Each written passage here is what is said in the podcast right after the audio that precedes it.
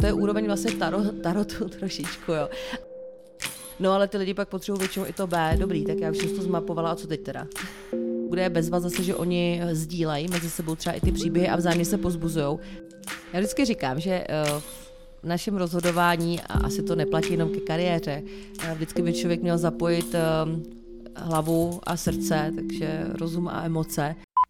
Čekytas podcast. Čekytas. Čekytas, Čekytas, Čekytas. Ahoj, další díl Čekytas podcastu je tu a s ním i Peťa Drahoňovská. Peťu možná znáte z našich kurzů, protože na nich lektoruje kariérní workshopy. Zaměření Peti je kariéra z mnoha úhlů pohledu. Specializuje se na kariérní tranzice, práce v zahraničí na dálku, profesní pauzy a hlavně koučování kariéry. Mimo to Peťa provozuje také doménu careerdesigner.cz, kde všechny tyto údaje o ní najdete. Petro, ahoj, vítej po další době v České republice. Ahoj, díky, těším se a jsem ráda, že jsi zvládl ten jazyk kolem toho mého webu. jo, careerdesigner.cz. Uh, ty jsi teďka vrátila z Mexika? Jo, je to pár dní dozadu. Jaký to bylo, co jsi tam dělala?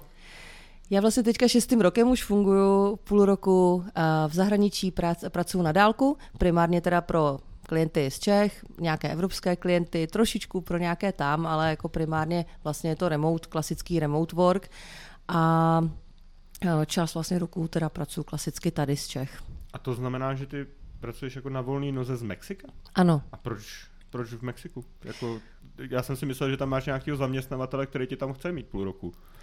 Eh, tak to není eh, a vlastně ani nevím, jako jestli to, bych to chtěla, protože jsem vlastně tam vždycky primárně jezdila právě, eh, abych si trošičku tady odpočinula od fyzického kontaktu s klienty a zároveň, abych měla nějakou inspiraci z, jako z pohledu jiné kultury, jiný náhled na tu věc jako z dálky vždycky se hodí docela a vlastně ten jako prostor a ten klid na tu tvořivost, protože samozřejmě k té mojí práci jako patří, že tvořím nějaký spoustu materiálů, ať to jsou jako didaktické věci, příprava nových workshopů, teď jsem vlastně natáčela videokursy docela dlouhý, kariérový a na tyhle ty věci jako cítím, že mi to pomáhá uh, být někde jinde. No a proč teda tam? Protože miluju uh, španělštinu, líbí, líbí se mi prostě učit se ten jazyk, a líbí se mi ta kultura, tancuju salsu a tyhle ty tance vlastně tam pro ně typické, další nějaké, takže mě to sedí a ten region i v tom Mexiku je hodně kulturní, je tam spousta prostě barev a galerií a umění a ať to jako přímo nesouvisí s tou mojí prací, tak prostě obecně si myslím, že pro tu kreativitu to je super. Aspoň v mém kontextu mě to vyhovuje. Teďka, když z toho uděláme trošičku cestopisný podcast, tak by mě zajímalo, eh, jaký, jak, jaký jsou tam ty kulturní rozdíly, jaký to je být půl roku tam a půl roku tady? Já bych nechtěla úplně sklouznout nějakým stereotypům, protože ono to je vlastně, jako čím díl tam jezdím, eh, tak eh, do toho regionu já jsem nejdřív backpackovala, jo, prostě v Latinské Americe, líbilo se mi to a stejně tak jsem jezdila trošičku do Ázie se podívat a tak. A vyhlídla jsem si postupně vlastně, kde by se mi i líbilo právě zkusit takhle pracovat na dálku. Původně to byla Guatemala, uh, Impact Hub tam zdejší a Salvador, pak jsem se trošičku přesunula do toho, uh, do toho Mexika. Takže už to je nějakou dobu a samozřejmě jinak to vnímáš jako že, turista, jinak to vnímáš, když tam poprvé pracuješ, uh, vlastně poprvé jsem tam pracovala v Guatemala, měsíc, že to zkusím, pak jsem si to protáhla na dva, pak na tři.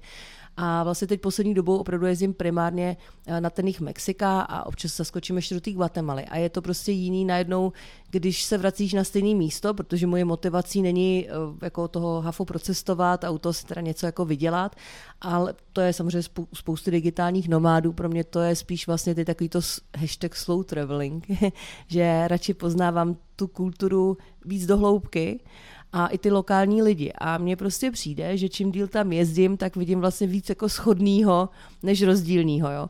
A vlastně nevím, jestli to je objektivní, nebo už to je prostě tím, jak vlastně člověk tam je ovlivněný tím, že se tam dělá že nějaký vztahy, nějaký kamarády a tak. A myslím si, že i taky vlastně uh, automaticky vyhledává, že opak podobnější lidi, s kterými tě je nějak dobře. Jo? To je prostě většinou, já se pohybuji asi ve skupině nějaký střední třídy, taky freelancerů, která tam prostě roste v té latinské Americe. Jsou to lidi kolem umění, taky třeba marketingu, který občas taky třeba přijedou do Evropy se podívat a tak. Takže, ale znám samozřejmě lidi jako z různých tam sociálních vrstev, ale proto říkám, že mi to už přijde vlastně spíš podobnější Na druhou stranu samozřejmě v nějakých třeba těch krizovkách, když jsem tam vlastně trávila téměř skoro celý rok během covidu, protože jsem se nemohla vrátit z Guatemaly, protože bylo zavřený letiště já jsem jako si říká, tak mám letenku, tak počkám třeba ten týden, dva, než se to sklidní, že jo, to člověk ještě jako vůbec netušil, jak to bude. A ono se to pak furt posouvalo, posouvalo. Ale tím, že já jsem prostě mohla fungovat na dálku, mám tam kontakty, že jo, znala jsem jazyk, tak jsem si říká, jo, tak to je pak asi jedno, když jsi zavřený jako v bytě, jestli v tom Mexiku nebo tady. A tak jsem třeba i viděla, jak se ty lidi staví k té situaci. A hodně na začátku.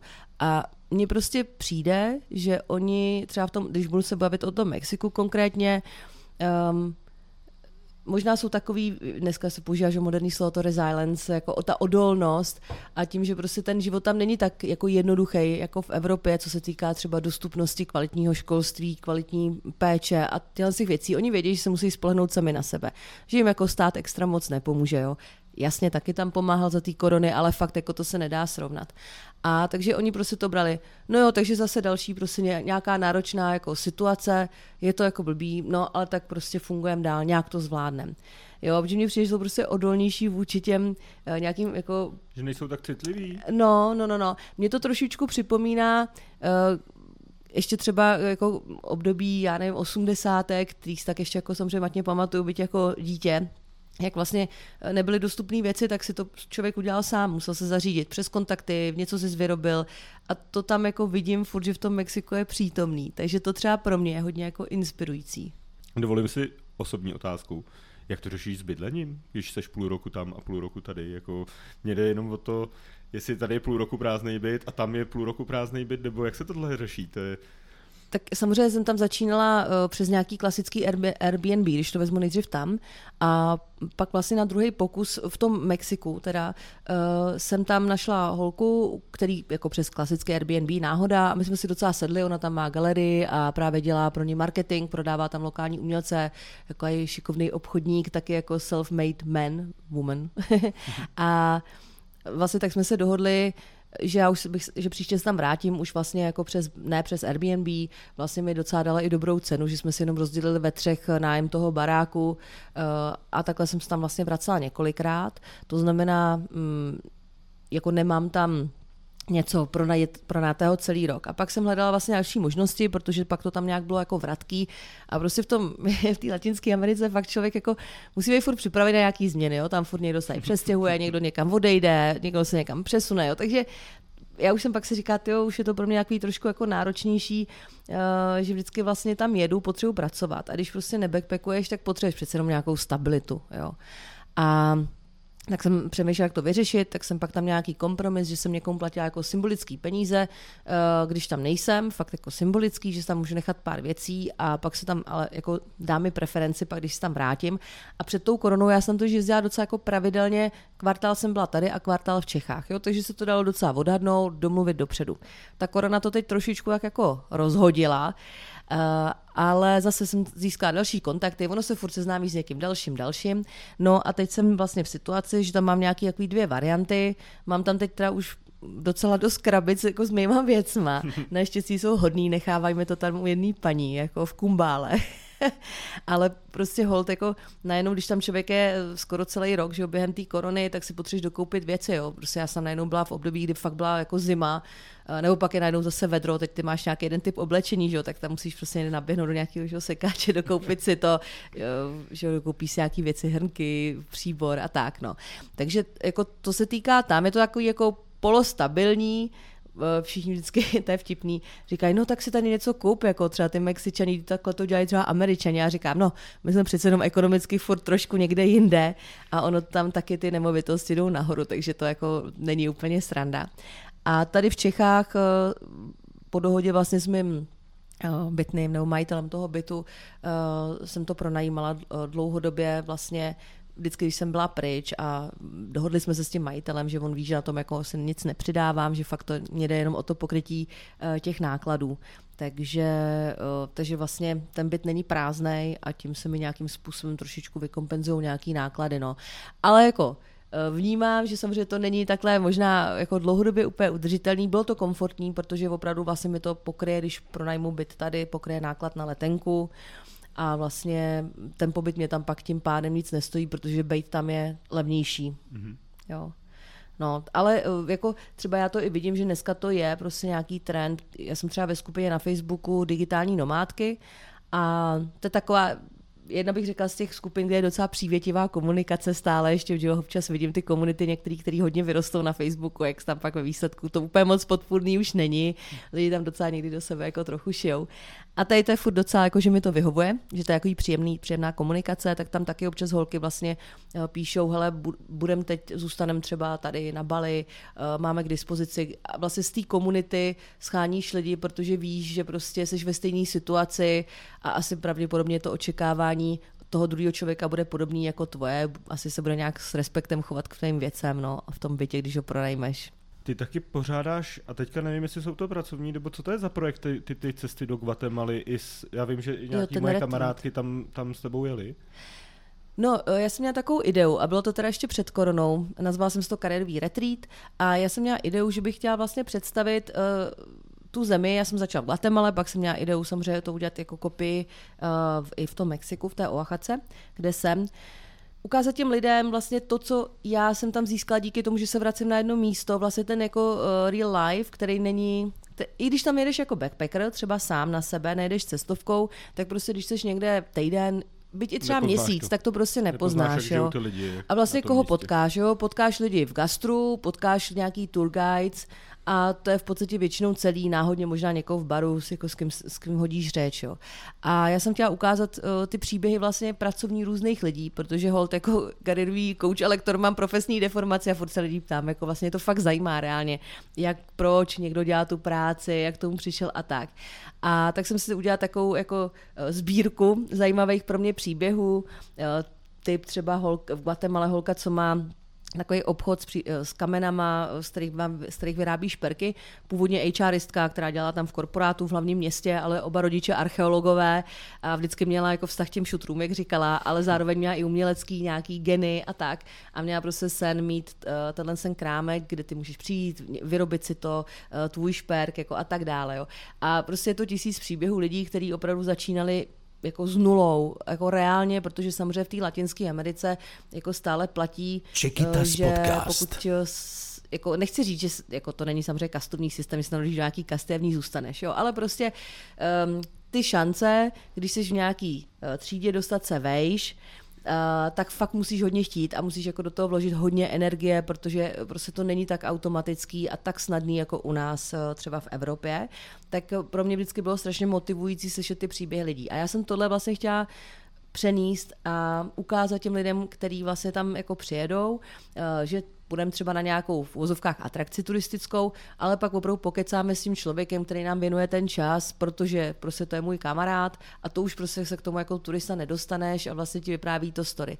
A ta pointa pak byla, že jsme vždycky se o tom bavili s těma lidma večer, co je zaujalo, co je motivovalo a oni si to vlastně tak jako eh, nějak transformovali proto, pro ty třeba svý nápady, projekty, na který doteďka třeba neměli odvahu.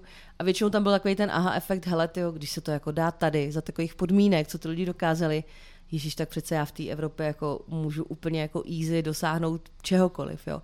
Ale je pravda, že teď eh, po té koroně eh, já ty přemýšlím, jak to uchopit.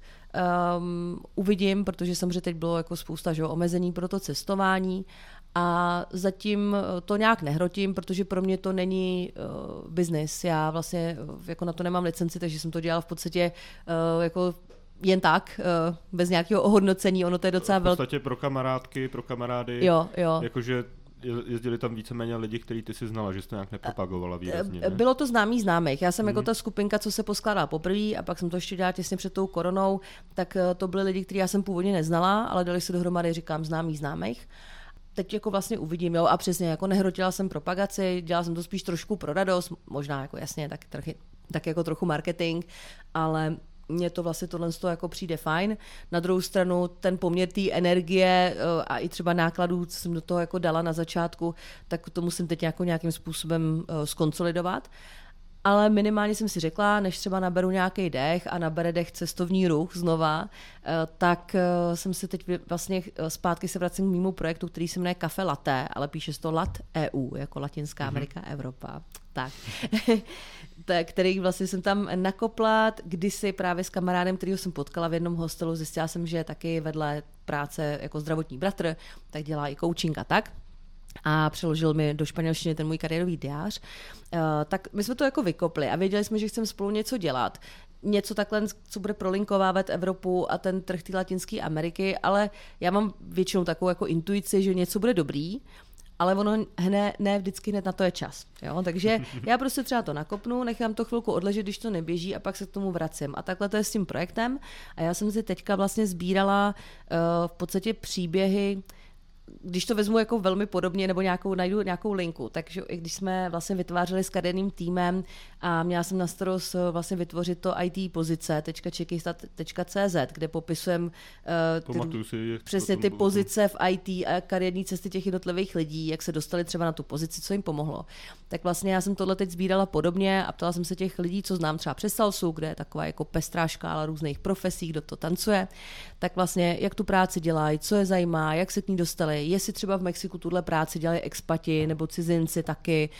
A vlastně teď to postupně zpracovávám do nějakých infografik a chtěla bych pak podobně udělat takovou sérii jako Latinos tady Evropě, takže chci to dát jako k dispozici, nějaký rozhovory. A, a bylo by možné, že bys to dělala na obě dvě strany, že by si brala i lidi z Latinské Ameriky do Evropy a tady jim ukazovala ten běžný život, nebo to chceš mít jenom takhle na tu, do té Latinské Ameriky? Hele, já uvidím, asi jako nebráním se čemukoliv, ale eh, jak říkám, není to, je to vlastně taková věc, která souvisí s mojí prací, ale víc už taková okrajovější jako hobby vlastně a uvidím, kam se to vyvine. Takže jo, asi bych jako třeba ta idea by takhle do budoucna byla, ale ne, nějak to teď nehrotím. Takže teď budou rozhovory, infografiky a tak. A já vždycky říkám, jestli za mnou teď někdo chce neformálně přijet, dá mi vědět, já mu dám určitě tipy, ale aktuálně jako nic neorganizuju. A máš příklad někoho, koho to nakoplo k nějakému vlastnímu projektu, někoho, nebo i jenom v práci, že to nakoplo? Já myslím, že ty lidi, jako co jsem o nich měla feedback, eh, co tam hlavně byli se mnou jako poprvé, tak eh, s nimi jsem vlastně se všema v nějakým způsobem v kontaktu a ono to jako není asi měřitelný, že jako někdo teď rozjel projekt, protože někdo možná ten projekt nerozjel a bylo to dobře nějaký, mm-hmm. protože třeba pro nájem prostoru tězny před koronou, jako na vzdělávací kurzy pro děti, eh, to by bylo jako docela náročný ale třeba ty lidi to přetransformovali do nějakého nového nápadu, jo? takže já si myslím, že určitě jako ty lidi na to vzpomínají do teďka, nějakou energii jim to dalo, ale znám lidi, kteří udělali jako i tu, tu výhybku nějakou a třeba do něčeho šlápli víc. Teďka se dostanu k té tvojí hlavní činnosti. Co dělá kariérový coach? Kariérový coach nebo kariérový poradce eh, dělá vlastně to, že pomáhá lidem eh, v jakýkoliv jako fázi jejich kariéry, když potřebují pomoc co si pod tím představit konkrétně. Ono to jsou různé fáze, protože samozřejmě možná někdo zná kariérový poradce ze škol, kde většinou to je o tom eh, dětskám pomoct třeba vybrat ten další stupeň. Někdy se to dělá trošku old school blbě, jako možná za mě, nebo nedostatečně, hele, dám dětem test, to by vyšlo, že jsi dobrý, jsi chytrý, půjdeš na Gimple, jsi hloupej, půjdeš tady na odbornou školu, takhle to probíhalo i u mě, když jsem byla na škole kdysi. Bohužel to někde přetrvává. Ale... Promiň, hnedka se vrátíme. Teďka se, si naťukla ty testy té osobnosti. Jestli, já jsem si četl nějaké tvoje vyjádření a tam bylo, že už se to tolik nevyužívá.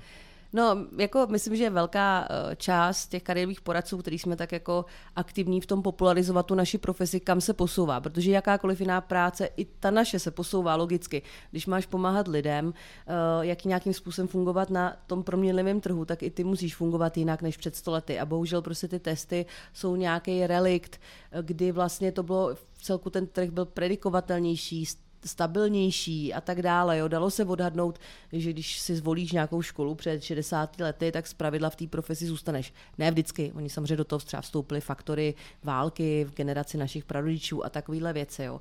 Ale prostě když si vystudoval nebo se někde učil na ševce, no, tak se předpokládalo, že prostě budeš švéd, jo, nebo si vystudoval účetnictví, takže to budeš dělat.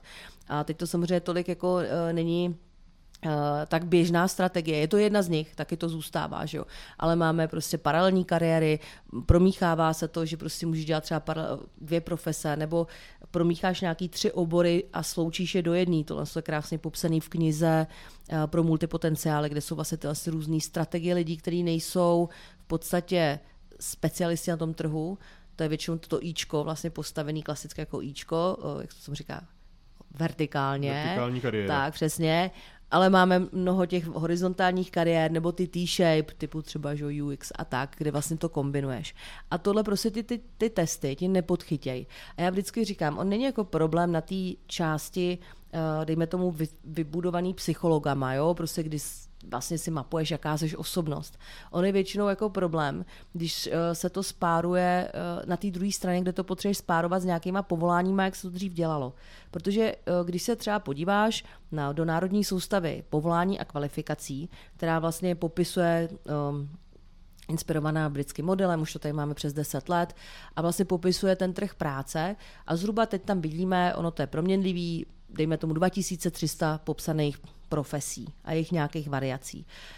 Ono se to variuje, protože přesně furt se to vlastně proměňuje jako ten trh sám. A není to zdaleka jako celý, protože tam třeba hned neodzrcadlíš a nepopíšeš něco, co ti vzniklo nechci říct včera, jo, ale byť třeba jako uh, najednou tady máme influencery na TikToku, jo, tak to tam prostě ještě nenajdeš samozřejmě, protože ono, uh, ty popisky tam nedělá nějaká paní nebo pan jako někde na ministerstvu, ale je to vlastně ty popisky té profese vznikají oborovou schodou. To znamená, ty svoláš lidi, třeba tady by to byli marketéři a vlastně jejich uh, nějakou dohodou vzniká popis toho povolání aby to prostě bylo co nejobjektivnější. A už prostě samotný ten proces vlastně třeba trvá nějakých pár měsíců, že ty lidi to že dělají po práci a tak, musíš je nahnát. To Teď... znamená, že jakýkoliv ten test osobnosti je v podstatě starý. Už, no, no. Protože a... se nedá aplikovat na ten trh práce, který vytváří stále nový a nový pozice, takže nemůže být nikdy přesný, když by se jo. člověk hodil na tu danou to je, jako to je jeden důvod, že ti nikdy nebude reflektovat ty moderní trendy, uh, protože to prostě nebude stíhat, jako to je logický, to není jakoby ta kritika, ale vždycky prostě ať školství nebo jakýkoliv systémy, že jo, třeba i legislativa dohání, že jo, ty technologie, které prostě vznikají. A uh, Další věc je, eh, že eh, ne, že tam nemáš, jako, nemáš tam všecko, anebo to máš samozřejmě zjednodušený, protože z toho testu ti tam nevypadne tady 300 položek, který bys mohl dělat, většinou se to prostě sklastruje a je to fakt nějaký zjednodušení. A další věc, že to vlastně nereflektuje právě tu uh, variabilitu těch kariér. Jo, že vlastně dneska uh, přesně budeš to měnit v průběhu, anebo i moje, i když já třeba zůstávám v oblasti rozvoje lidí, tak jsem se posunula od vzdělávání ke kariérku namíchaným k technologiím. Jo? Nebo to vůbec třeba nereflektuje, že mě vždycky, já jsem byla takový ten typický multipotenciál asi vždycky a takový to tlačí děti nebo i dospělí, tak si už vyber. To prostě jasně může fungovat na specialistů, ale právě na toho člověka, který je rozkročený do šířky, ne. Ale já si třeba zůstávám v tomhle tom, v té oblasti rozvoje lidí, ale kompenzuju si třeba tu chuť něco tvořit, protože jsem vždycky byla jako kreativec, eh, nebo další věci, třeba zakomponovat tam ty technikálie. Právě protože jsem třeba na volné noze, jo, takže já si tvořím sama web, já si dělám sama marketing a pro někoho to je oprus, tak si ty lidi hajruje na to, ale mě to prostě právě baví, ta pestrost. A totiž prostě žádnej ten test nezreflektuje. Jo? Takže jak to většinou vypadá, když je dítě nebo i dospělej, plus minus troš, jako nějak asi tušíš, tak ti to v podstatě jenom skonfirmuje to, co jsi stejně věděl. A když jsi rozkročený hodně do šířky a nemůžeš se vlastně rozhodnout, tak ti vlastně nevíde nic, anebo že ti to odpoví, že můžeš dělat skoro všecko. jo, takže ono to v podstatě je opravdu jako uh, vždycky říkám, hele, to je tak jako, teď možná někdo mě bude trošičku proklínat, jo, ale říkám, to je úroveň vlastně taro, tarotu trošičku, jo, ale nebo ale v tom smyslu, já to říkám, nezavrhu to úplně, protože někdo, kdo třeba vůbec se ne, nesetkal s tím, že by o tom nějak mohl strukturovaně přemýšlet, tak to je třeba první impuls. A já říkám, když to je jedna z metod, tak si udějte osobnostní test, nějaký profes nebo nějaký test profesní orientace, uvidíte, co vám tam vyjde. Berte to jako jeden puclík do skládačky. Zkuste si pak prostě jít na nějaký, dejme tomu, dneska je taky spousta workshopů, nebo jestli můžete stáhnout nějaký worksheets na, eh, na to, třeba jaký jsou vaše silné stránky. Eh, dneska fakt těch možností je spousta, nebo si prostě kouknete na nějaký video někde online, se TEDx přednášky a tak. Jo, pak to s někým třeba proberte, pak jděte na nějaký kurz, udějte si opravdu vlastně skládačku. No, abych se vrátila k tomu, co teda děláme, ještě jako ty kariéroví poradci a kariéroví koučové, eh, tak ono vlastně záleží, protože lidi mají různý um, témata, s kterými potřebují pomoc. Někdo třeba ví, co chce dělat a jenom neví jak. A najednou, a ta, takže tam ta moje práce je opravdu, hele, tak vlastně povídáme si, on mi to vlastně říká, co je ta vize, ať to je nějaká velká profesní tranzice, že fakt měním obor, jako třeba děláme s holkama v Čekytás, nebo to prostě to může jsou být... velké profesní tranzice, jenom abych... Tak, tak asi, asi jo, když prostě když třeba... člověk, který překládá, jde dělat na jednou IT. Třeba, jo, ale jako já si třeba představím jako menší profesní změna, když to děláš plynule. Jako v tom mém případě jsem se tak nějak plynule z toho rozvoje lidí jako lektorského a vzdělávání přesunula víc tomu kariérku. Jo? Takže musíš doplnit nějaký skily, ale není to jako úplně takový ten radikální řez. Jo? Takže uh, změny můžou být samozřejmě velký i menší. Takže já tomu člověku spíš pak dělám poradenství, protože tam jako koučovat ho, tak jaká je ta tvoje vize, no, no, ale já to vím, že jo, já chci vědět, jak to prodat na tom trhu práce, jak to teda mám jako zobrazit do toho CVčka, do toho LinkedInu. Takže část té práce je takováhle pro, pro takový typ zakázky.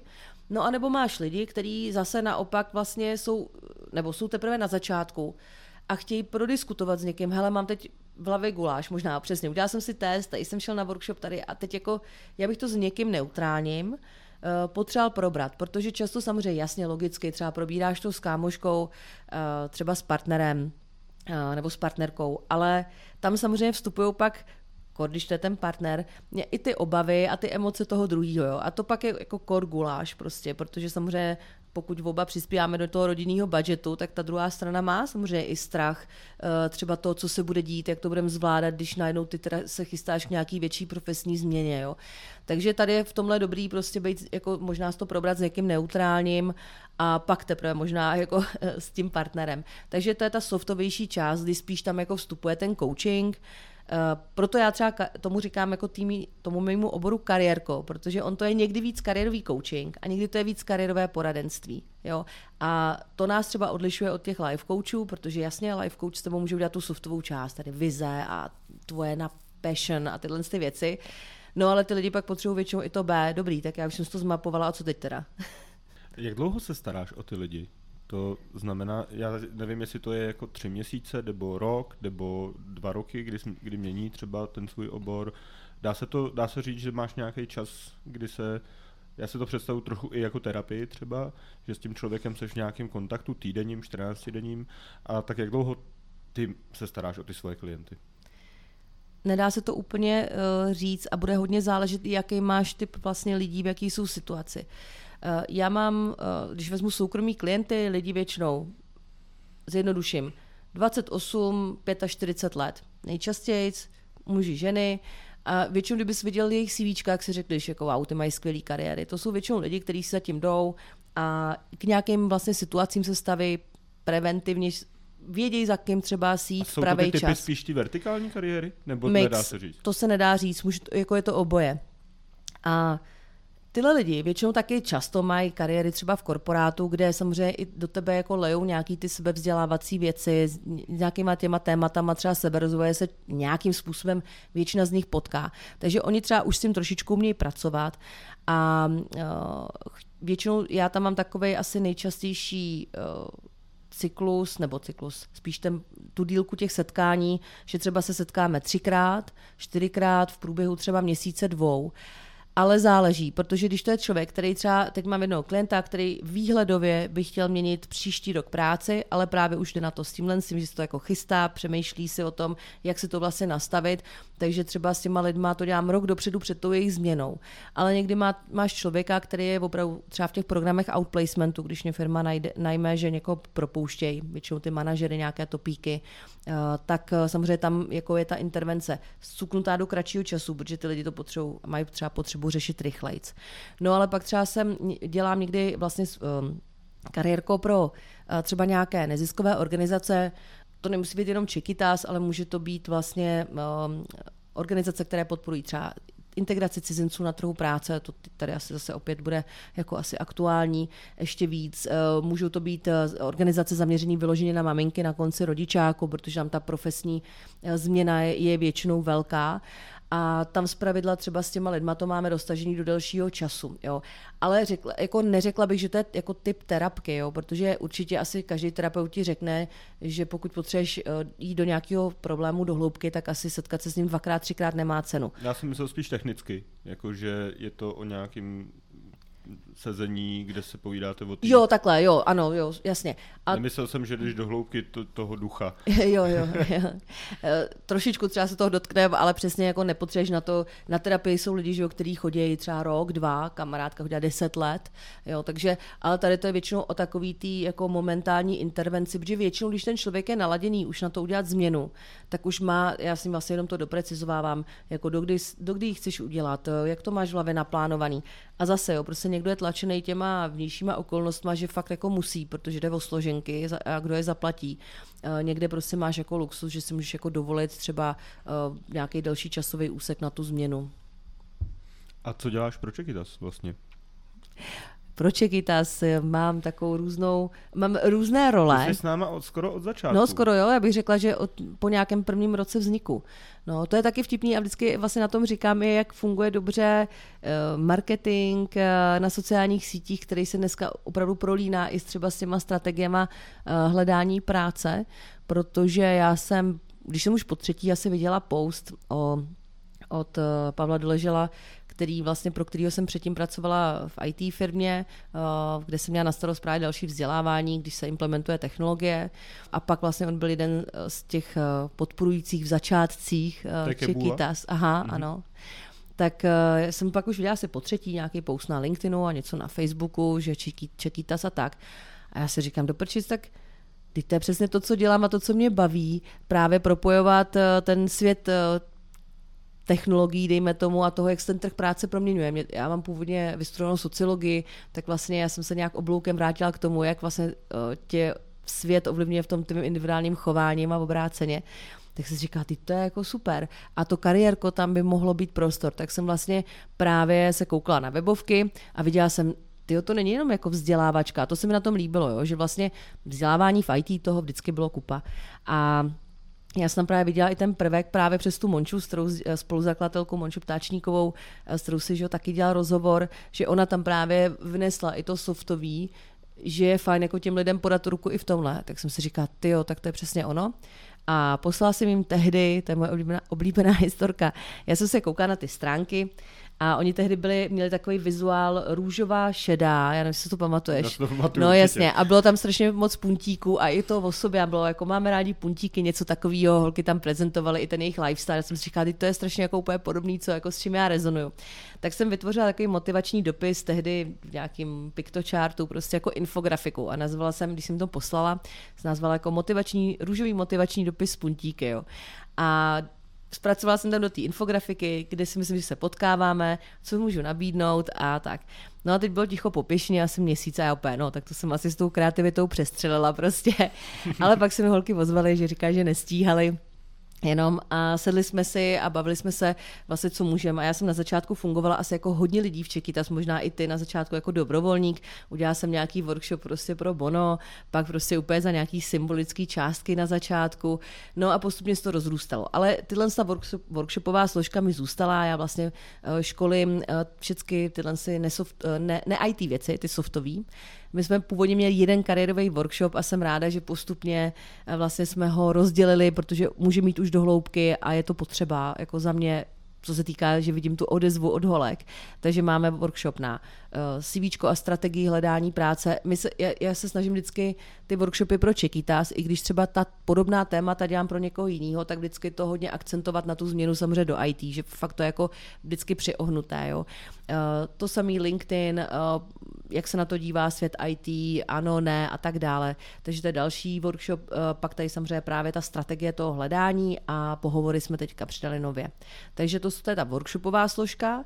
Postupně jsme vlastně začali přidávat i individuálky, které já dělám samozřejmě dlouhodobě se svýma klientama a teď jsem ráda, že vlastně v rámci DAček eh, v těch rekvalifikačních našich programů můžeme nabídnout i postupně individuálky, protože... DAčka jsou digitální akademie. Ano, děkuju, abych... ano, uveď to tady já, tady sklo, abych nesklouzávala ke slangu. a s tím, že jako pak jsme vnímali, že by bylo super nejen ty holky jako uvíz v rámci těch workshopů, kde je bezva zase, že oni sdílejí mezi sebou třeba i ty příběhy a vzájemně se pozbuzují, ale pak přece jenom takový ty specifika, kdy hele, mám tady mateřskou takhle dlouhou, nebo tady mám tuhle změnu, máme i třeba holky ze zahraničí, taky, taky jak to prostě udělat, tak nějaký základ s ním uděláš ve workshopu, ale pak třeba to poslední doťuknutí, uh, opravdu na to chcete uh, mít ten prostor, ten individuální. Takže to vlastně teďka dělám. A pak uh, asi z logiky i věci, tím, že jsem se vždycky pohybovala v obecně jako na hraně toho HR a dalšího vzdělávání v téhle složce toho training and development, tak jsem i spolupracovala tady třeba s HR oddělením a to jsou takové jako externí spolupráce. Posloucháte Čekitas podcast s odbornicí na kariéru Peťou Drahoňovskou. Čekitas podcast. Ty jsi tady naťukla tu kariéru, to, co děláš s Čekitas. Pojďme úplně na začátek když jsem žena, která o tom přemýšlí, co mi napoví, že bych do toho měla jít? Já vždycky říkám, že eh, v našem rozhodování, a asi to neplatí jenom ke kariéře, eh, vždycky by člověk měl zapojit eh, hlavu a srdce, takže rozum a emoce. Určitě jako jít do toho jenom emočně, to já bych chtěla, je to cool teďka, teď to všude kolem sebe vidím, nebo mě někdo pozbuzuje, my hodně vnímáme, že třeba v rodinách, eh, kde původně zrazovali třeba od studia IT, tak třeba teď hodně, máme hodně takový case, kdy holky říkají, můj partner je ITák a ten prostě nějak identifikoval, že bych na to byla šikovná, tak mě k tomu pozbuzoval. Takže jako to je ta emoční věc, mám do toho chuť, buď to sama, nebo povzbuzena okolím, ale pak samozřejmě určitě je i to jako rácio si porovnat, co je realistické, jaký mám teďka background a tak a začít vlastně o tom nějak strukturovaně přemýšlet. Ono, každá ta změna práce je prostě eh, stresor, je to pojmenovaný psychologové většinou v těch top stresorech, um, takže samo osobně změna práce uh, není jednoduchá věc, změna oboru je ještě o to náročnější a proto je fajn určitě, když nebudu jako vnitřně motivovaná, tak to bude jako vlastně mnohem náročnější dělat ty racionální kroky a když budu super motivovaná, nebudu dělat, tak to také jako úplně nedává smysl. Jo, takže asi v tu chvíli, kdy cítím, že jsem na to připravená, je to realistické, třeba v rámci mojí nějaké soukromé konstelace rodinné a zároveň jako cítím to pnutí, hele, teď fakt na to mám jako chuť, tak tam by mělo asi, za mě vnímám, to je ten moment většinou, kdy ty lidi do toho jdou. A to je ten začátek teprve. No a tam se dostaneme potom dál.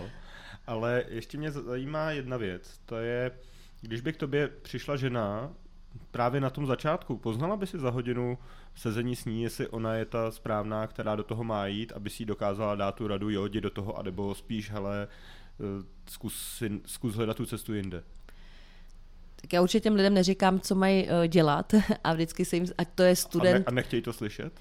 No, někdy chtějí, ale naštěstí si myslím, že už my jako mluvíme o té práci tak dlouhodobě, nebo minimálně já se snažím fakt dělat jako hodně osvětu toho oboru, celých vlastně deset let, co se tomu věnuju na volné noze, že málo kdy už mám klienta, který má jiný očekávání, protože myslím, že si mě lidi mohli poslechnout už v nějakých rozhovorech, přečíst si nějaký články.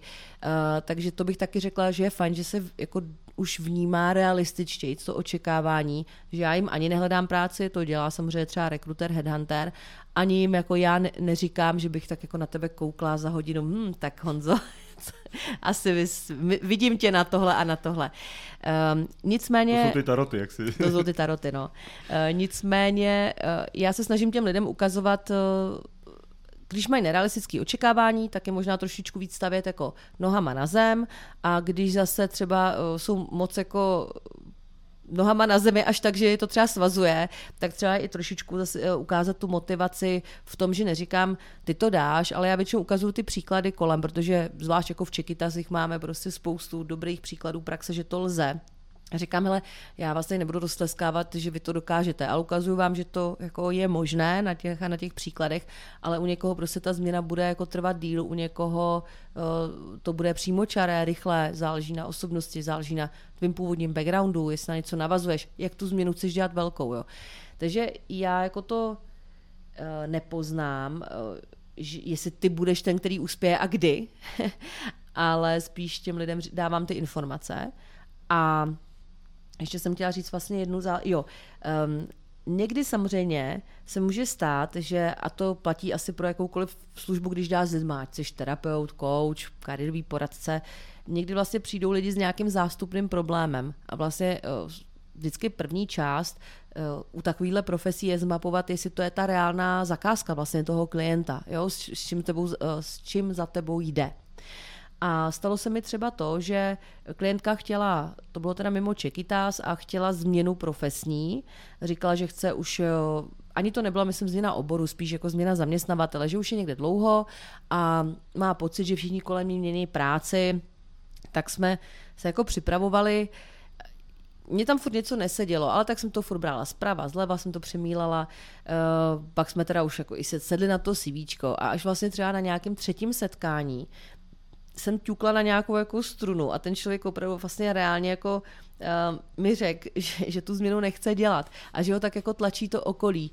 Jo, že ve výsledku to není motivace okolí, hele, tak nechceš změnit práci, bylo super, koukej, jaký jsou výhody. A bylo to tak, jako třeba takhle, ale až tak jako intenzivně, že ona měla pocit, že by měla, i když vlastně nechtěla. Jo, takže někdy jako je docela i třeba fajn jako rozkrýt, jestli tam třeba není něco takového, jestli vlastně to okolí tu změnu si nepřeje víc než ty. Mm-hmm. Protože to musí vždycky vzejít jako z tvýho chtění, z tvý motivace vnitřní. Když už máme ženu, která se rozhodne tu změnu udělat, jak má začít? Co má udělat jako ty první kroky, když pominu to, že by se třeba přihlásila na naše kurzy Poznej to, nebo jenom udělala ten vstupní průřez, jestli jí to vlastně bude bavit, tak jak má dál začít? Já doporučuji určitě u takovýchhle věcí si ty věci začít uh, psát a základ každého většinou právě nějaký podpůrný služby, třeba právě koučování nebo kariérového poradenství, většinou verbalizace a vizualizace to, toho tvýho tématu. To znamená, ono většinou my máme v hlavě už jako nějaký nápady, myšlenky, ale většinou takým klubíčku jako zamotaný a teď jako ty lidi vlastně nevědějí, kudy na to, kde to začít rozmotávat.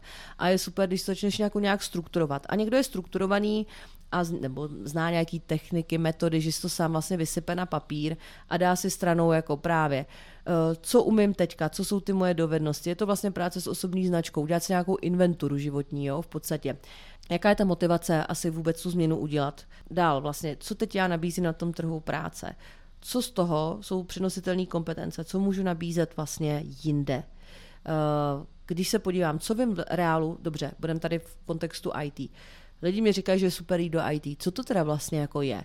Jo, a začít si sbírat ty informace a nějaké strukturovat, protože že jo, samozřejmě eh, víme, že IT třeba prostě... Třeba by tom pomohlo i třeba se koukat na ty pracovní inzeráty a koukat se, jaký lidi se hledají na dané pozice? Je to taky je to, je to, jeden, to jed, ten... jedna z těch věcí, kterou třeba doporučujeme, aby, aby ty holky dělaly. My jsme třeba právě, já mám vlastně proto vytvořený nějaký svůj nástroj, který jsem si dělala i pro svoji potřebu vnitřní, eh, který jsem se nazvala kariérový, kariérový diář. A je to vlastně taková inventura přesně.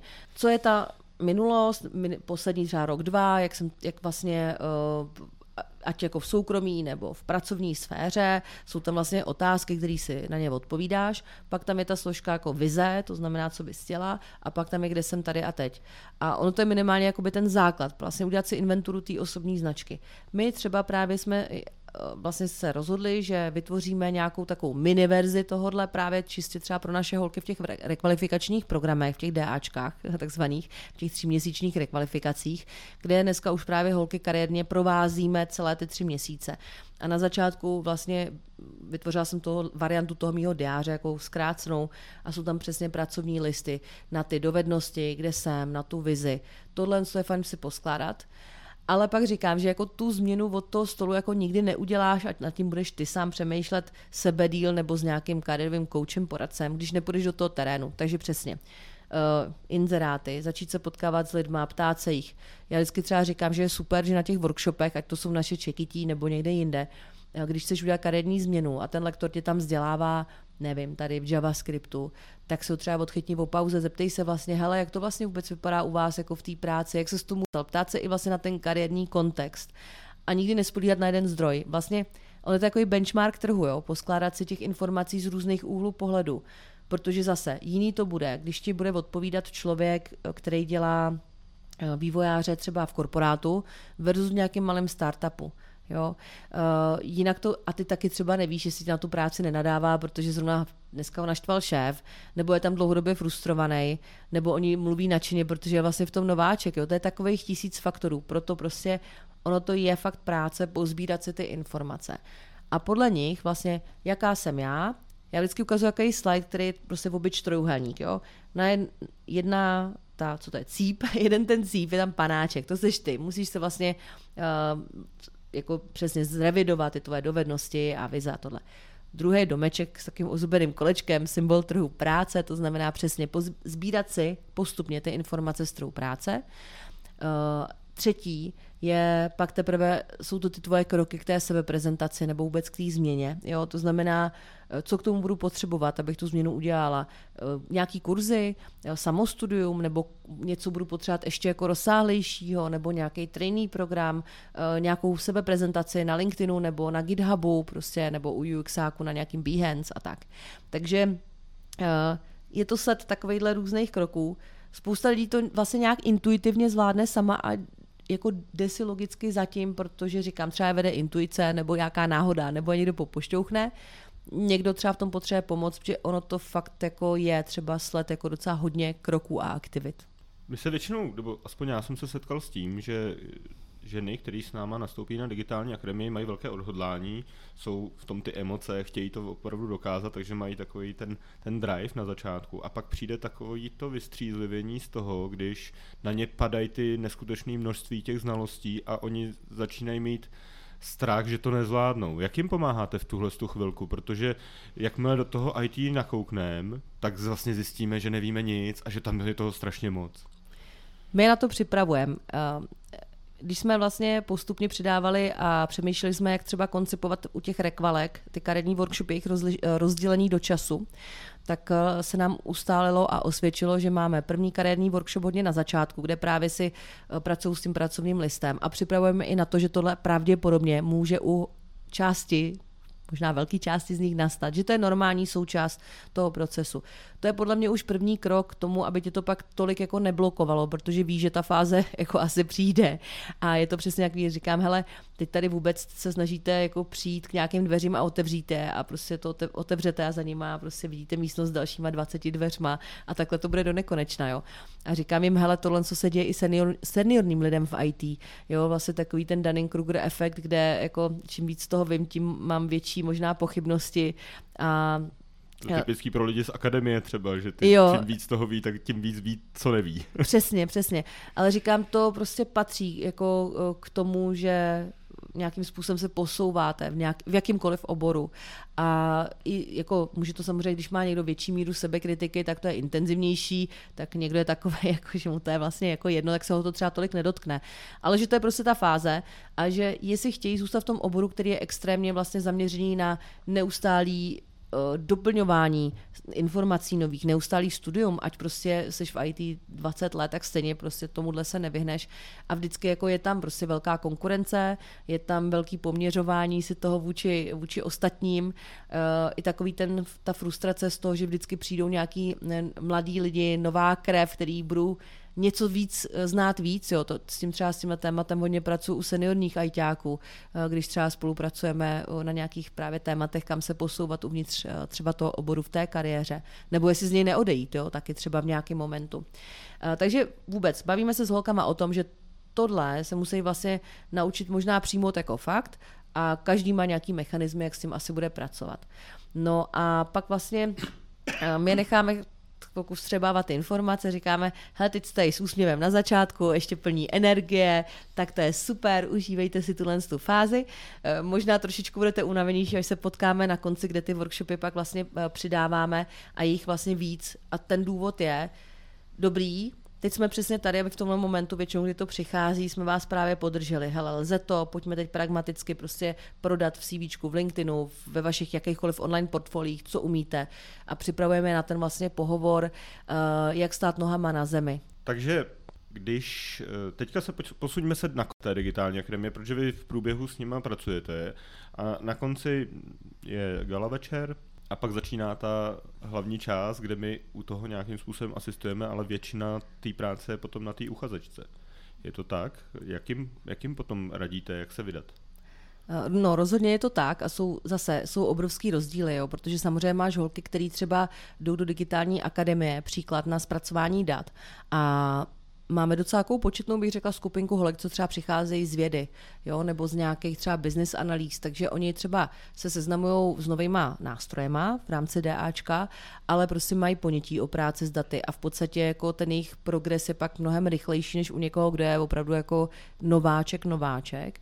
A taky samozřejmě vždycky záleží, že máš a teď zase úplně nadsázkou jako půlku holek, který chtějí namíchat ten svůj původní obor, třeba znalost biznesu nebo nějakého prostředí s tím IT, ale staví na tom, co mají a máš půlku třeba holek, který nechávají za zády opravdu ten svůj původní background a opravdu čistě třeba do toho IT, takže tam pak samozřejmě u každý ten kontext je jiný. Nicméně, co určitě eh, platí, tak vždycky říkáme, hele, teď si promyslete vlastně, pokud se tu změnu už teď neudělali, že máme nějakých pár střelkyň, který si seženou tu práci ještě než uh, udeří z poslední tady minuta uh, gala večera. No už dokonce jako i na začátku některý. Ano, ano, ano.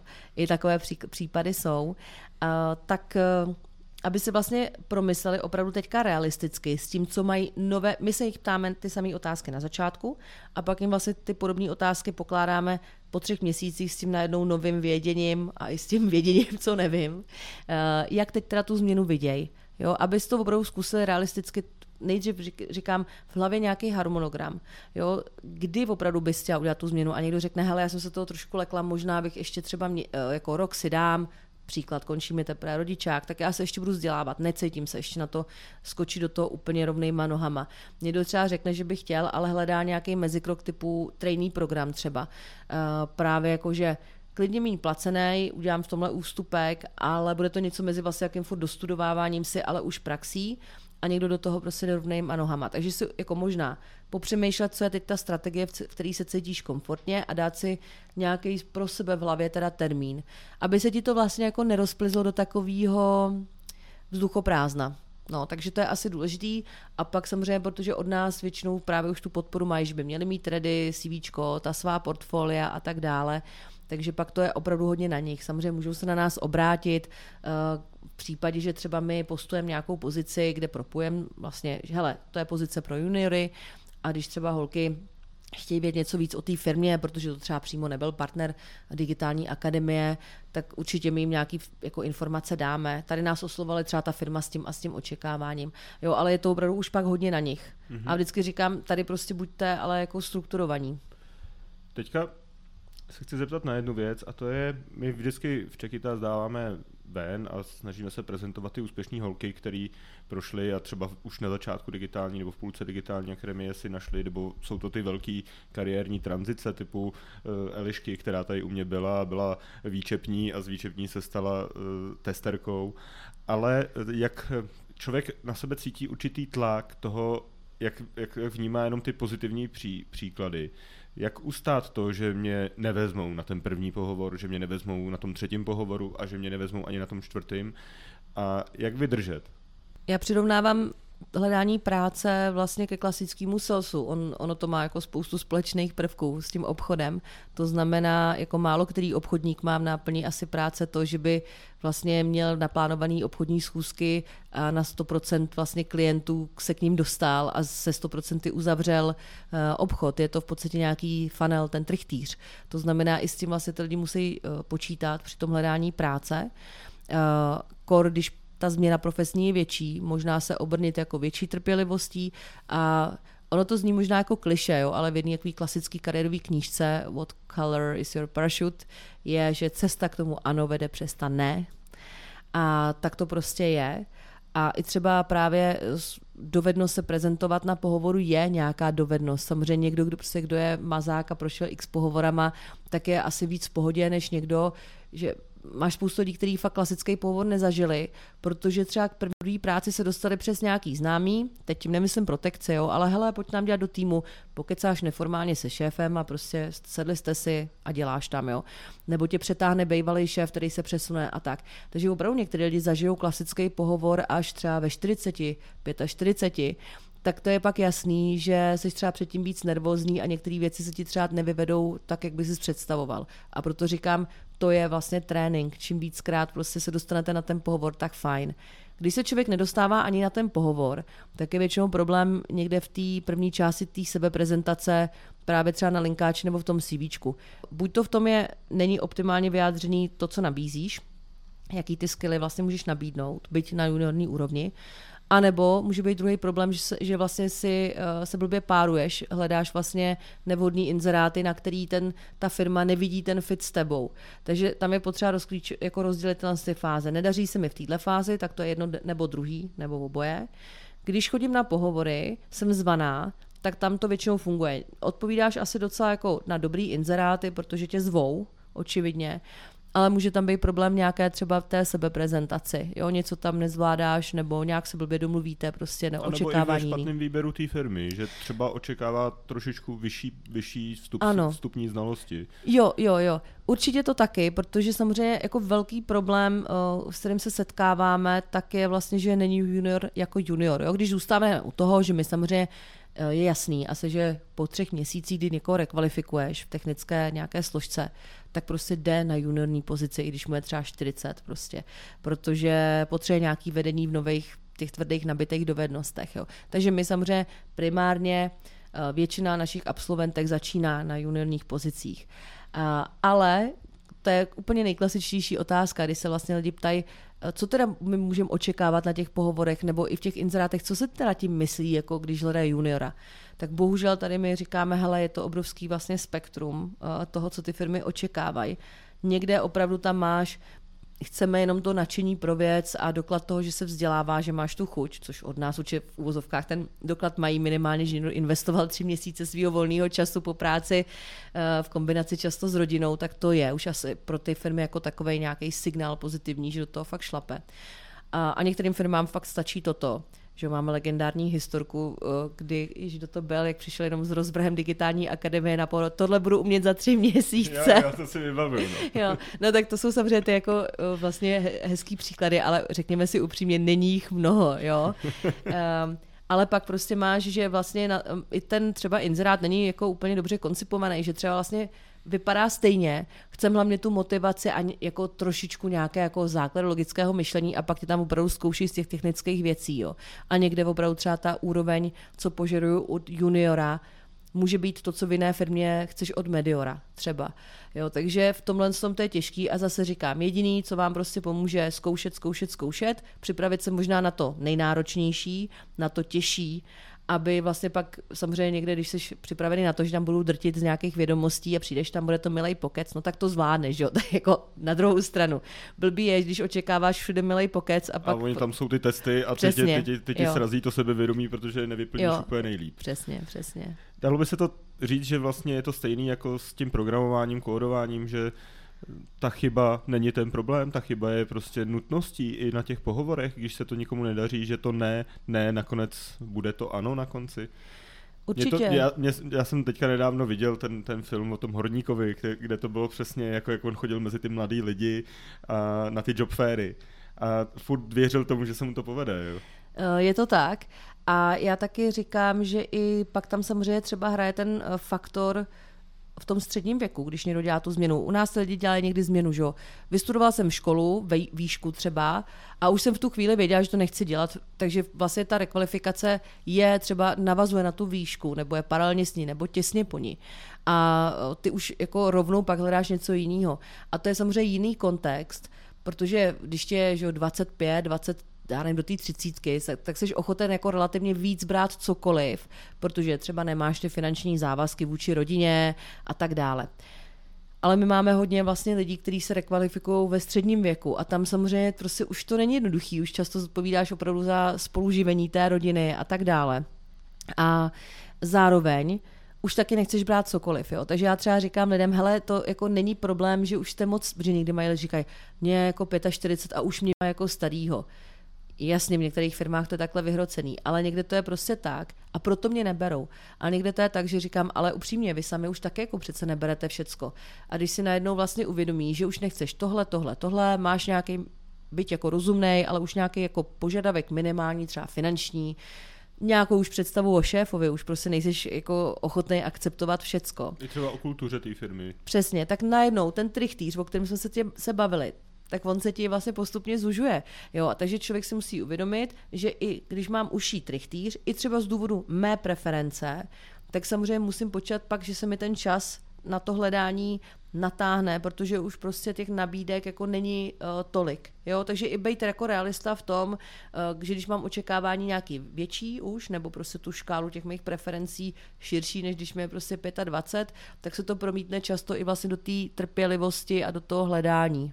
Co bys doporučila holkám, který dostudují naší digitální akademii, nebo i víc kurzů, mají relativně jako dobré znalosti, ale ví to, co všechno neví. Takže mají pocit, že se toho musí ještě hrozně moc naučit na té juniorské pozici, že budou muset mít k sobě nějakého mentora, který je dál povede a minimálně ještě třeba rok na sobě budou muset jako hodně pracovat na těch vědomostech, znalostech, technických dovednostech.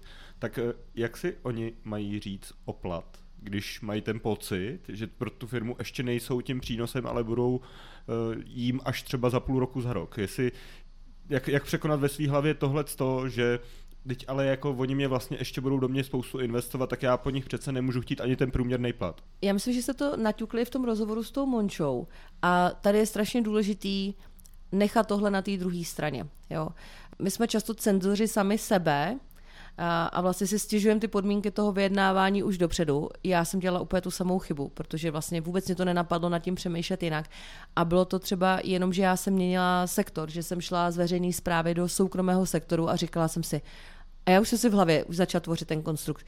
Hm, oni asi se mnou budou mít jako víc práce, takže to teď budou do toho investovat. Asi očekávají, že znám trošičku jiný způsoby eh, z té veřejné zprávy, než tady v tom. A vlastně já jsem si opravdu vytvořila takovýhle jako divné myšlenky.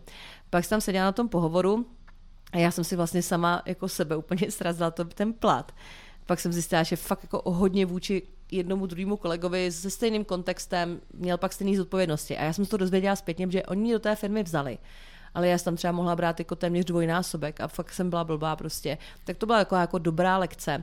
A uh, protože holka, co mě nabírala, tak jsme se vlastně skamarádili a fakt jako doteďka uh, hodně spolu i profesně si vyměňujeme uh, zkušenosti a tak, tak uh, říkal, hele, já jsem měla chuť pod tím stolem a to, to mě neznala ještě, jo. Úplně tě tam kopnout prostě, protože když jsem viděla, co tam provádíš, jako ty děláš vyjednávání úplně obráceně, jako ty jsi stahovala ten plat už sama dobrovolně, aniž by prostě jako na tebe extra museli tlačit. A to opravdu jako vnímám, že je častější u holek, že bereme zodpovědnost na sebe, která není naše zodpovědnost. Já říkám, naše jediná zodpovědnost je prezentovat to, co umím. Tečka maximálně konkrétně, ideálně na nějakých příkladech, to znamená ne... To je pravda, ale tam dostaneš na tom pohovoru tu otázku, kolik očekáváte platově. Jasně, jasně. Uh, ale to jsou dvě věci. Ty nejdřív musíš být jako srovnaný mentálně s tím, že učit... To už je, to už je ta dobrá fáze toho pohovoru, jo, jo, jo. se tě zeptají na tohle. Přesně, přesně, přesně. Ale ty musíš být jako mentálně srovnaný s tím, že jako ty nikdy nebudeš znát všecko. Nikdy prostě, i když budeš ten senior, tak můžeš takhle vlastně uvažovat jako zkresleně. Jo, to prostě, to, tato strategie nikam nevede přemýšlet, kolik práce se mnou asi firma bude mít. Je, jo? To, i, je to i o tom vlastně, že můžeš mít jiný přínos pro jinou firmu, takže ona je ochotná ti dát mnohem víc, než třeba ta firma, kde jsi pracoval teď. Je, je, Projevuje se v tohle jako, do toho? Uh, taky, taky, jo. Ale říkám, když bych to měla rozfázovat, tak nejdřív dát tohle stranou a říct si, cílem toho pohovoru je na maximum odprezentovat, co umím na konkrétních příkladech. To je první, to je základ.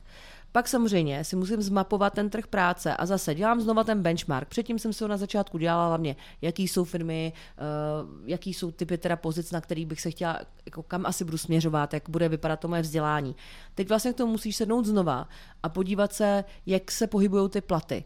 A stejně jak bohužel se liší, jako co se představují všichni pod juniorem, tak se stejně tak jako liší i ty platy.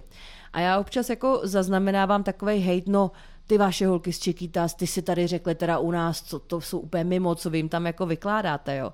Ale prostě uh, ta škála těch platů se může u juniora lišit prostě od uh, 25 do třeba 60 tisíc a taky vlastně záleží, jak moc jsi junior a jestli prostě stavíš na nějaký svý původní uh, agendě nebo těch dovednostech, třeba právě biznisových, protože pak teda jako úplně nejsiš vlastně junior totální, ty jsi třeba junior v ze třetiny v té složce technický, ale budeš tam vlastně přinášet to svoje know-how jako biznesové třeba ze dvou třetin. Jo?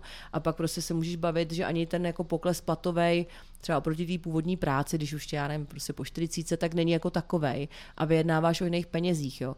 Pak tady je samozřejmě faktor, že Praha versus ostatní města, dále je tady faktor malá versus větší firma. Furt prostě platí, že v průměru asi uh, větší šance na sáhnout si na vyšší ohodnocení máš ve větší firmě, protože má prostě větší stabilitu cashflow a tak dále. Jo, takže prostě, když nám někdo hejtuje, že prostě holky jsou mimo a řekli si jako 45, tak ale v jiné firmě jako jim to daje úplně v pohodě. Prostě opravdu ten, uh, ten trh je jako jo, to, hodně to v tom široký. v streamu jeden z, myslím, IT ředitelů, že jako určitě si mají holky u něj říkat jako nadprůměrnou mzdu, která je třeba 35. No teďka. a to je přesně tak, jo, že někde nám, uh, hele, my se snažíme neustále i na třeba na ty kariérní workshopy, buď to zveme firmy uh, a jejich jako lidi z hiringu, anebo i přes jako open workshopy kariérní, který děláme v Čekytas nejen v rámci DAčka, ale děláme i otevřené vlastně, kam může kdokoliv vlastně právě třeba ještě jsou to někdy holky, které ani od nás nebra, uh, nenavštívili žádné IT kurzy a je to třeba ten první jako impuls tak tam máme vždycky firmy. To znamená, jako my si necucáme ty informace, co jim říkáme z prstu. Samozřejmě děláme ty datové analýzy, nebo ty analýzy trhu stejně. Koukáme se na inzeráty, ale ptáme se i těch vlastně rekruterů. Jo, takže uh, přesně v jedné firmě tě takhle bude někdo rozleskávat a říkat, hele, u vás se ty, ty vaše holky se strašně podhodnocují prostě. A ta holka úplně s, tou, s tím stejným požadavkem přijde do druhé firmy a tam prostě dostane hejt, jako co si myslíš, jo, je to, to, je co to. si myslíš, že je větší chyba? Se podhodnotit nebo se nadhodnotit? Teďka mi jde o to, jestli čeho se víc bát. Jako podle, za mě je to spíš, že se člověk podhodnotí, protože když se nadhodnotí, tak to ten, ten zaměstnavatel jako srazí dolů, ne? Jo, já se, já se taky kloním k tomuhle z tomu názoru jako z hlediska nějaký strategie, co pak dál, jo. Protože samozřejmě se říká, že nejlepší uh, podmínky si vyjednáváte u uh, pohovoru, než spíš pak jako tlačit na zdvihání platu ve firmě, pokud to není třeba v korporátě nějak daný jasně automaticky prostě. A jako je to pak samozřejmě těžší, jednak eh, děláš nějaký ústupek, možná tě to třeba i demotivuje pak časem tohle, že jsi fakt řekla jako řekl málo, extrémně a vlastně až tolik, že i přesto, že se učíš nové věci, tak vlastně uh, cítíš po čase nějakou frustraci, že, že jsi to vlastně podstřelil. A uh, když si jako řekneš víc, já vždycky říkám, proto říkám, první vy musíte jako natchnout tu druhou stranu. Eh, s tou právě kamarádkou s HR vždycky říkáme, že vlastně se musíš zamilovat do té druhé strany. Jako s nadsázkou ten člověk fakt ti musí prostě bavit, natchnout eh, a je to vždycky mix těch hard skills a těch soft skills, jo, toho přístupu a tak. A většinou, když prostě najednou ta druhá strana je lapená tvým, tvými dovednostmi a osobností, jo, a říká si, ty toho člověka fakt chcem k nám do týmu, tak si myslím, že i když jako trochu přestřelíš, tak uh, to není důvod, aby prostě řekli, no tak se s tou dál nebudem bavit, jo. Ale když prostě ty lidi nenatchneš a, a přestřelíš to, tak to je blbý, jo. Ale já říkám, k tomu si musíš udělat ten benchmark. Samozřejmě asi nikdo nemůže očekávat, že jako junior, který opravdu tam nepřináší jiný seniorní know-how, uh, si asi nemůže očekávat prostě v tuhle chvíli 80 tisíc. Jo. A když víš, že někde ty platy se třeba pohybují v tom ranku, co si hledáš, já nevím, 35 až 45, tak 80 už je fakt hodně daleko, aby jsme došli ve vyjednávání k nějakému kompromisu. A když si řekneš 55 a ta firma má v hlavě někdy, že bychom ti chtěli dát odměnu 45 až 45, třeba 45 až, já nevím, 50, nebo někde prostě o 5-10 tisíc míň, tak i ta firma je jí jasný, že je tam prostor k vyjednávání k tomu kompromisu. No. A když ty si si v nakoupil, chtějí tě, tak prostě vždycky se nějakým způsobem pak už spíš jako dolaďuje, co je realistické. Veď hrozně dobře se z toho povídá. Myslím si, že připravíme druhý díl, ale pro dnešek už musíme končit. Já ti moc krát děkuji za tvoje cené rady. Bylo to moc fajn, díky za pozvání. Naše posluchače a posluchačky zdravím a pokud vás povídání s Peťou Drahoňovskou zaujalo, mrkněte na její dva nové online kurzy profesníkřižovatky.cz a já sro.cz. Budujte svoji kariéru a věřte, že IT je budoucnost. Možná i ta vaše. Čekytas podcast. Čekytas.